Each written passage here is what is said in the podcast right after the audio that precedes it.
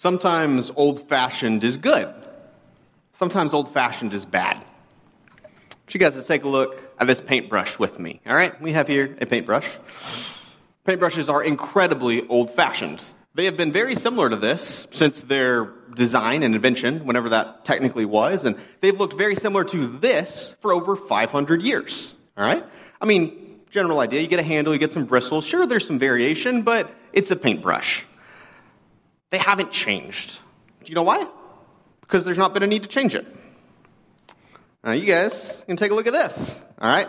Sorry, not officially sponsored. Um, you guys are looking at what you think is a five gallon bucket.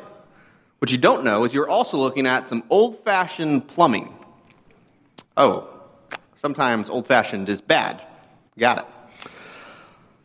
How do you decide if something is good old fashioned or bad old fashioned? Now, I just want to be clear, I'm not talking about nostalgia or how something makes us feel, right, or our preferences, but if the design of something in an old fashioned way is good or bad. Well, you look at the P. Uh, sorry, P's, three P's. Um, first one is purpose, why it exists, practice, what is done, and then preference, which is our feelings about what is done. So actually, we're going to throw those up here. We're going to get these in our minds together. We're going to talk about purpose, practice, and preference. So purpose is why something exists. All right? For example, the purpose of this paintbrush is to paint. All right? That's why it exists. Second is practice, what is done. So in the case of a paintbrush, you take paint, put it on the bristles, and then make brushstrokes. That's what is done. And then preferences are how we feel or feelings about what is done. So when I make a masterpiece and y'all don't like it because you have bad taste, that is your preference on the practice of what was done, and the purpose was to create a painting. Purpose is why it exists, practice what is done, preference is feelings about what is done. So, how do we decide if this is a good or bad kind of old fashioned? It's by asking this question Does the practice fulfill the purpose? Because the practice of dipping in paint and then making brushstrokes fulfills the purpose of painting, a paintbrush is a good kind of old fashioned.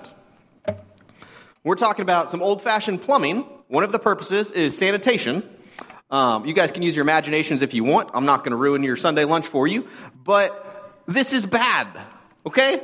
The number of conversations I've had this morning about this, by the way, has been frightening. Please, I know y'all can't, but still. This is a bad kind of old fashioned. Now, we're not here to talk about paintbrushes and poop buckets. There's a greater point than that. So, where are we going? We're talking about doubt and questions that make us question our faith, right? We've been talking about beyond a shadow of a doubt. We've been talking about maybe different views or questions people have, and here's one. Today, in the postmodern society in the United States of America, the church is seen as old fashioned. And to be clear, it is. The church is old fashioned. It's straight up ancient. It's been around for thousands of years. But that's actually a reason some people question its usefulness or whether or not it's relevant.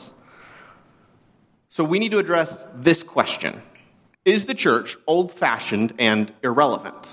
Like, it's definitely old, so we can call it old fashioned. But is it like a good way, like a paintbrush, or a bad way, like old fashioned plumbing? Well, let's rephrase the question slightly, maybe in a way someone would say it. We live in a really complicated and confusing world, right? There's threats of nuclear war and rumors of World War III and opioid addictions and there's co-parenting struggles and there's stock markets that fluctuate. Like, like our world today, 2024, is messy and nuanced and I don't want to brag, but we've got some pretty cutting edge problems. So, are there answers that are going to be accurately and helpfully found inside buildings and groups of people that focus on someone who lived 2,000 years ago and the teachings of a book that was written in ancient Hebrew, Greek, and Aramaic? And people don't even people even say the word Aramaic, you know, most years. And is that where we're going to find answers to complex, nuanced modern problems? Well, we talked about whether or not the paintbrushes are good old fashioned or bad old fashioned, and we did that with plumbing, so let's do that with the church. Why would someone go to church in the first place? I mean, not just this church, but like any church. Because people go to church for a lot of different reasons. For some people, like it's part of their Midwestern heritage. They drive in the snow to church, and then they drive to grandma's house for pot roast and biscuits and gravy afterwards, right? That's a pretty Midwestern sentence. I'm really proud of myself. I'm blending in. They'll never know I'm not from here. But for some people, it's not a tradition thing, right? For some people, it's actually just a shot in the dark at hope. Like we've got people, and I get to talk with people all the time who are saying, Well, I don't know if I believe what you believe, but I know I need help, and I figured maybe I'll start here. And it's people who are looking for hope and the expectation for a better future. Sometimes people are here because a friend invited you and said, Hey, come to church with me, and then we'll go eat afterwards. I'm thrilled you're here and get that lunch. Make it a good one. Get an appetizer. But, uh, we have different reasons to come to church. Let me share mine. I know I already made some poop jokes, but I'm going to make another one. Have you guys ever heard the phrase, he who smelt it, dealt it? It sticks with you because it rhymes. I'm going to give you another one. He who creates, regulates. All right? He who creates, regulates. And so the reason I go to church is because I believe that there is a creator, a holy and perfect God, who actually created the world, created me, created you, and wait for it, loves us. Like in the middle of our mess and whatever messed up life we've got, in the middle of our success and whatever we think is good, there's a God who created the world who loves you and me. And he sees that we're actually separated from him on our own by something called sin. So there's a God who created, and then there's us, creation, separated by sin, which is anything that falls short of a perfect God's perfect standard. And knowing that we couldn't get to him, we couldn't be good enough, he actually came down. And so Jesus Christ, who was fully God, who lived as fully man, came and lived a perfect life without any sin. He died on the cross, innocent, but our sin, the debt we owed God based on our sin, was actually placed on Jesus. He died for our sin, was buried, rose from the grave three days later in a show of victory over sin and death, and then actually makes it possible for us to be made right with God. And the reason he gets to say this is how it works is because he who creates regulates. And all of the Christian faith is actually centered on Jesus Christ. So we're going to be talking about the church and relevance, and I get it, and that's the question we often ask. But logically, the first question to answer is, is Jesus God? Because if he is, he who creates regulates. And if Jesus is God, then what he says goes. And if Jesus is God, then what he says is relevant. So that's not the conversation we're having today, but if you have questions or doubts or you want to debate or process, like some friends and I'll be down front, we would love to talk with you. I'll say the most important question you can answer is whether or not Jesus is God. Because if it is, if he is, then the church is relevant because he who creates regulates. And we'll talk about that, actually, how the church was even created and where that comes from and how it's so closely tied to Jesus. See, shortly before um, he died on the cross, he would meet with his followers and he taught them for about three years. And then he died and was crucified, buried, rose from the grave. And then before he went back to heaven, he talked to his followers a little bit more. And it's in Matthew 28, verses 18 through 20. We see some last instructions. Jesus came and told his disciples, I've been given all authority in heaven and on earth. Therefore, go and make disciples of all the nations, baptizing them in the name of the Father and the Son and the Holy Spirit Teach these new disciples to obey all the commands I have given you. And be sure of this I am with you always, even to the end of the age. So we see these instructions from Jesus, and he's telling them to go and make disciples, to teach people who Jesus is, and then to follow him, and then to baptize them. Baptism is an outward expression of an inward decision. It's where somebody's submerged in water and then brought back up, which is outwardly showing their inward allegiance to Jesus and their need for Him, and then declaring it, and then telling others, hey, Jesus is Lord, I'll follow Him. The church is told to teach others to obey what Jesus taught. That's part of the church's purpose, just from the beginning. But then we get more of the purpose when we see what the church does. See, this continues, and some time passes, and the followers of Jesus are doing these things. And in Acts chapter 2, verses 42 through 47, we get this picture. All the believers devoted themselves to the apostles' teaching and to fellowship and to sharing in meals, including the Lord's Supper, and to prayer. And a deep sense of awe came over them all. And the apostles performed many miraculous signs and wonders. And all the believers met together in one place and shared everything they had. They sold their property and possessions and shared the money with those in need. They worshiped together at the temple each day, met in homes for the Lord's Supper, and shared their meals with great joy and generosity, all the while praising God and enjoying the goodwill of all the people. And each day, the Lord added to their fellowship those who were being saved. That's what's happening in the early church. Sometimes when we say church, and when we think of the church, we actually think of a building, like the building we happen to be in.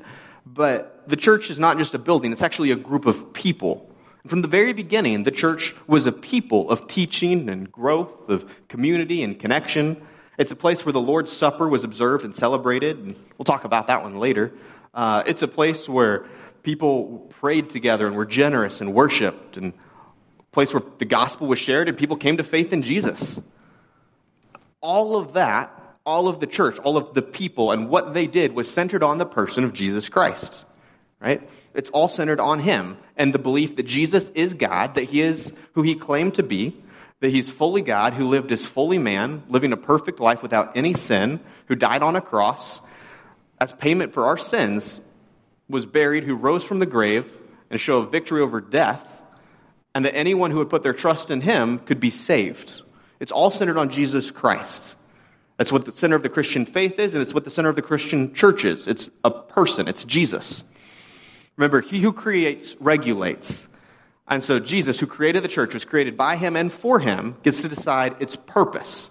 Sometimes when we think about the purpose of our church, sometimes we think about it in forms of tradition or how it makes us feel, but he who creates regulates. Jesus created the church. And so we see that the purpose of the church is this.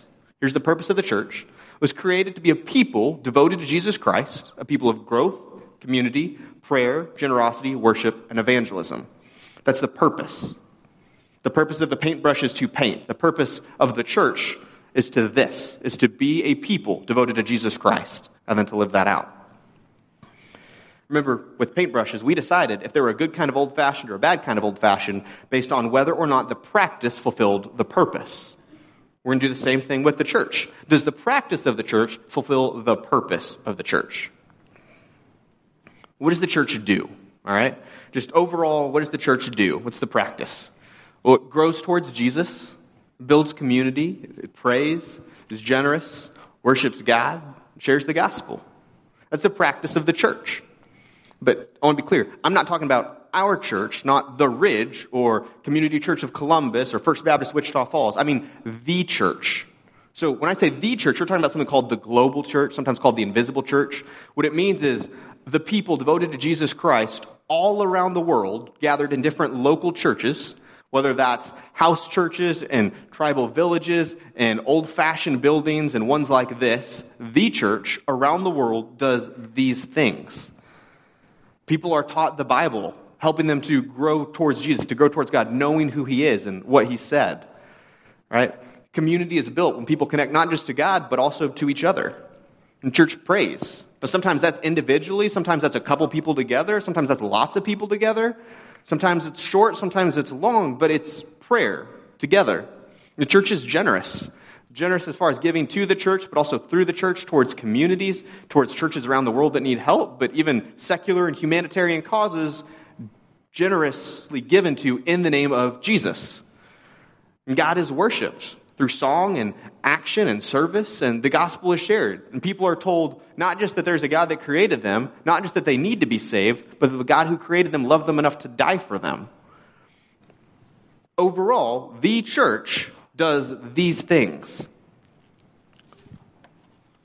Something is a good kind of old fashioned if the practice fulfills its purpose. All right? Now, this is going to shock you guys, but the church does not do all of these things perfectly all the time. I know, I'm shocked too, and I wrote it. Uh, hey, guys, if the church is a people devoted to Jesus Christ, and the people in the church are broken and messed up, and we are, then we will do these things in a broken and messed up fashion. Our inability to do these things perfectly does not prevent it from fulfilling its purpose, which is to be a people devoted to Jesus Christ and then to live that out. All right? Now, we don't do it perfectly. We know that. And there's church hurt, and there's pain, there's confusion, there's a lot of stuff. But that doesn't prevent the practice from fulfilling the purpose. Just like an imperfect painting doesn't negate the purpose of painting. All right? Does the practice fulfill its purpose? And if so, then it's relevant. And he who creates regulates. And Jesus created the church. He said what it's supposed to be. And so he's actually the judge where if the church does this, then it is relevant because it fulfills its purpose. Now, so far, I've really intentionally been broad and vague, and I've talked about the church. Not just our church, but the church. And I've not talked about how all of these things are done, just that they're done. There's a reason for it. Um, something I'm told frequently in meetings is specific is terrific. And the reason I'm told specific is terrific is because I am not specific enough to start with. So I get a little bit of gentle correction and then be more specific. We haven't been specific because we wanted to stay with what the purpose is and then what the practice is. So before we get specific, we're going to get hungry. All right? I want everybody to close their eyes. Do it. My eyes are closed, so I just hope yours are. Close your eyes. I want you to picture a cheeseburger. All right? Picture a cheeseburger, one that will fulfill your hunger. Got it? All right, you can open your eyes. That was weird. All right, you can open your eyes. Uh, what kind of cheeseburger did you guys picture? Because I told you to picture a cheeseburger and one that would satisfy or fulfill your hunger. And yet, I'm willing to bet across this room, we pictured a couple of different cheeseburgers. All right? I mean, did you guys have American cheese or pepper jack? Anyone bougie and going with like smoked Gouda? All right? Uh, you know, was it thin, like smash patties? Were they thick patties? Bacon, no bacon, lettuce, tomatoes, onions. Where's my mustard people? Come on, loud and proud. Where's my mustard people? All right. Where's my ketchup only people? We'll pray for you. I, there's a reason that we're doing this, right? And it's not just to be hungry, although my stomach just rumbled and that was a mistake. Uh, the reason we're doing this is here's the thing. I gave everyone the same criteria to picture a cheeseburger that could satisfy your hunger. And whether you are vegan or vegetarian or carnivore, uh, if we are hungry enough, any of the pictured cheeseburgers could satisfy your hunger, right? That was the purpose. And yet, we all have many different preferences, okay? And it's not wrong to have preferences, but sometimes we really focus on preferences. And when we just created those cheeseburgers, we added in a lot of preferences. And sometimes we confuse preferences with the purpose or the practice. Let's make this about the church, all right? Sometimes we take how the church does something specifically and our preferences, how we feel about it, and then that is what is ultimate in our minds. So let's talk about practice and purpose, all right? Sorry. Purpose is to be a people devoted to Jesus Christ and to live it out. And the practices we were given for the church from Jesus was to grow towards Jesus, to build community, to pray, to be generous, to worship God, and to share the gospel. And yet there are a lot of how we do these things that were not specified. So let's talk about some preferences. Our preferences are often about how these are done. Let's talk about speaking and preaching and teaching. We have preferences on communication style and length, all right? There are people out there that are not just better communicators than I am, but that you like more, and that's okay. Like, that is a preference. There are people out there that speak longer or less. But did you know that the Bible is actually not specific about that? We're told to grow towards Jesus and to help people do that, but there's some flexibility on how. Like, we've got friends in churches in Ghana and Nigeria, and if you went there, you'd be shocked at how long a church service is. And it's not right or wrong, it's a preference. And sometimes we have strategic preferences, like we do things a certain way on purpose because we think it's best, but not because we think it's the only way to do it. All right? What about how long we speak? Adam and I typically speak for about 28 minutes. That's a strategic preference. We think it's what is most helpful. We could be wrong, but that's our best shot. And yet in the Bible, we see a story where the apostle Paul preaches and he talks so long that somebody actually falls asleep while he's preaching. We see it when you do that, by the way. We love you and we're glad you're here. But someone falls asleep, here's the, here's the fun part, and then falls out a window and dies. I want you guys to look back there, you'll notice there are no windows. You're welcome. And yet, if we spoke longer or shorter, that's a preference. That's maybe a strategic preference, but a preference. The practice that's commanded is that we would grow towards Jesus and that we would build community. Here we often do that through groups. Some people serve on teams together, some people are part of small groups or large groups, and that's not the only way to do this. It's the way we've chosen, we've got reasons for it, but it's not the only way. What's important is that we would build community. I grew up in a church that did that through Sunday school. That's not right, that's not wrong, that was their strategic preference. Great. What Jesus said to do was this. How we do it, preference. Tracking with me? We're told to pray Man, but we have preferences and even options on how. Who prays? How long? Is it everyone at the same time out loud? Everyone at the same time quietly? Groups of people? Right? That's not specified, but we're told to pray. And we're told to be generous. And it's also not specified exactly how that money should be distributed. Whenever we want to be abusive, we want to be transparent and honest and helpful, but there are some strategic preferences on what money is sent where and why or how. But what's clear is that we're supposed to be people of generosity as we are devoted to Jesus Christ. We're told to worship God. That doesn't always even mean music. It can, but it's also in our thoughts and our actions and how we serve and a lot of other things. Yet we have preferences about style of music. We're told to share the gospel. There's a lot of flexibility on how.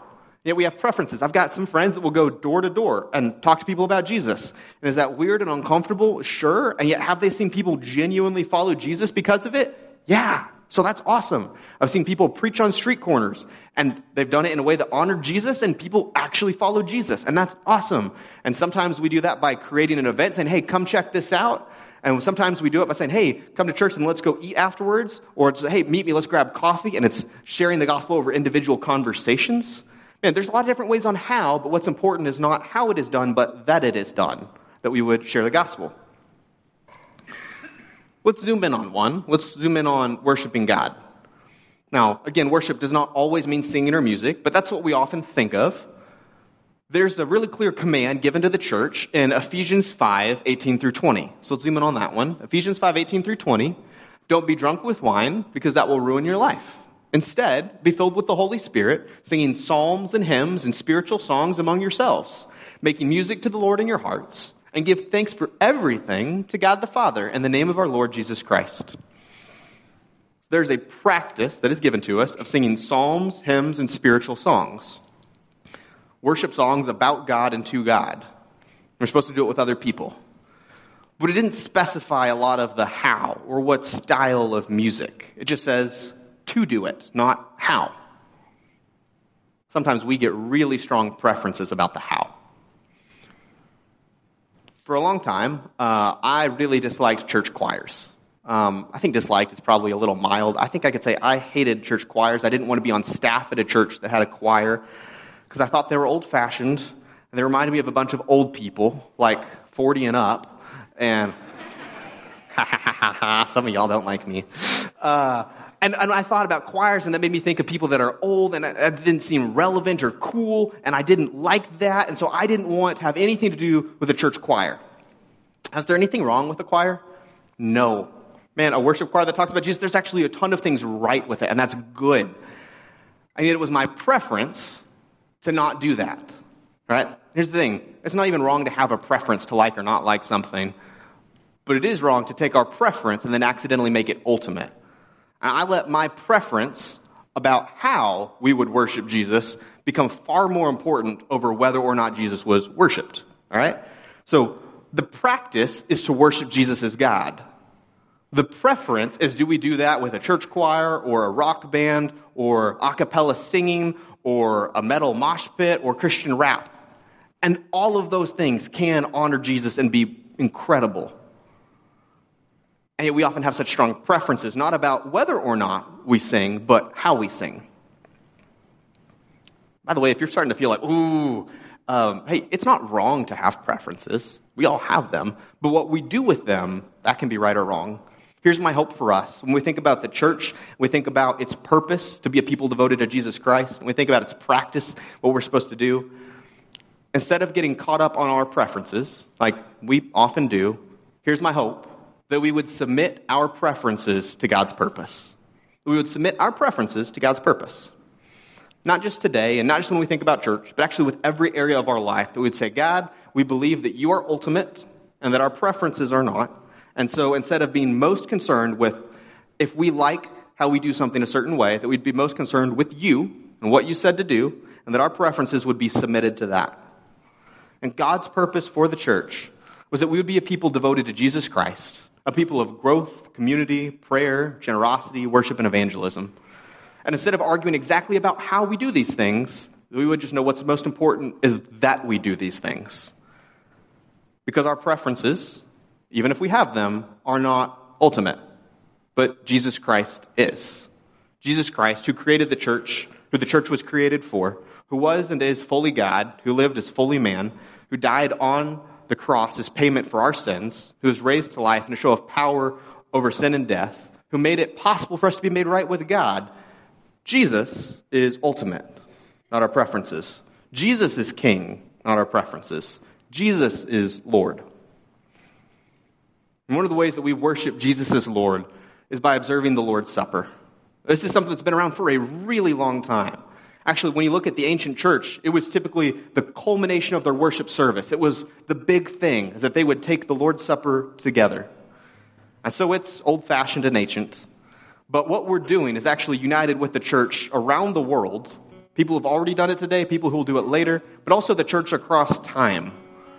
As it has existed, and then if it continues to exist in the future, the church overall, the big church, takes the Lord's Supper. When we observe the Lord's Supper, what we're doing is we're proclaiming and we're celebrating that Jesus is God, that He is who He said He is, and that His victory on the cross makes us right with Him. Not our works, not our efforts, but who Jesus is is enough. So go ahead, and if you haven't already, take your communion cup. We've got these, and if you see these things, these aren't exactly ancient. Um, how we observe the Lord's Supper, even if it's a strategic preference, is something that can and will change. Over the last few years, I mean, we used to pass something around and you would take them, and then COVID hit, and we started to put them individually at every seat. And then today, you picked them up when you walked in. We might change it again, right? We might change how we do it, but we won't change that we do it. Now, the Lord's Supper originated with Jesus, and he would often eat meals with his disciples and teach and pray. And with the Lord's Supper, the first time we have it recorded as that was shortly before Jesus' crucifixion. He was with his disciples in an upper room, and they were sharing a meal together. And Jesus took the bread, and he thanked God for it, and he broke it into pieces, and then he gave it to his disciples, saying, This is my body, which is given for you. Do this in remembrance of me. So, how we're going to do it today, if you haven't already, go ahead and then take it out. And if you haven't taken it, go ahead and then I'd ask you to do something kind of specific. Would you break it? And when you break it, I want you to think about it. Jesus' body was broken for us on the cross, even beyond recognition of what it looked like. And so I'm going to pray for us, and then if you haven't already, we'll eat the cracker. God, thank you. Um, we don't even have the right words to say to describe who you are, and you are holy and bigger than us and stronger than us. And God, maybe just making it way too short. You are God and we aren't. You are ultimate and we aren't. You are ultimate and our preferences aren't. And you died for all of the times that our preferences have led us to sin, that in our thoughts and actions we would disobey your perfect standard. And we can't keep your perfect standard. And you knew it, and you came and you let your body be broken on a cross so we could be made right with you based on your efforts and not ours. And so we say thank you. Amen. Go ahead, take the cracker. As they continued, after supper, Jesus took another cup of wine and said, This cup is the new covenant between God and his people, an agreement confirmed with my blood, which is poured out as a sacrifice for you. And so we're going to pray together and then we're going to drink the juice. King Jesus, you bled on a cross for us, not because you looked at us and just thought we were perfect and amazing, because you looked at us with love and compassion and you knew that we needed you. And we can't get to you on our own despite our best efforts. No matter if we've been raised in church and taught who you are our entire life, or if we're hearing your name for the very first time today, we cannot meet your perfect standard. So thank you for having compassion on us. Thank you for dying for us while we were in the middle of our sin. And thank you for saying that there's no condemnation for us if we're found in you. We cannot earn that, but man, we are grateful. Thank you for bleeding on a cross to cover our sins. Amen. Go ahead, take the juice. And again, when we take the Lord's Supper, what we're doing is we're saying that Jesus Christ is God, that Jesus Christ is who he said he is. But what he did was enough, and that we're responding to him with worship and adoration and gratitude. So what we're about to do now is a continuation of that. We're going to sing together. And our thought is that when we sing, when we take communion, when we serve, when we give, when we grow, when we live as the church, we're not focused on our preferences, but we're focused on the one who is ultimate, Jesus Christ, that we would respond to him, even now with song, with gratitude.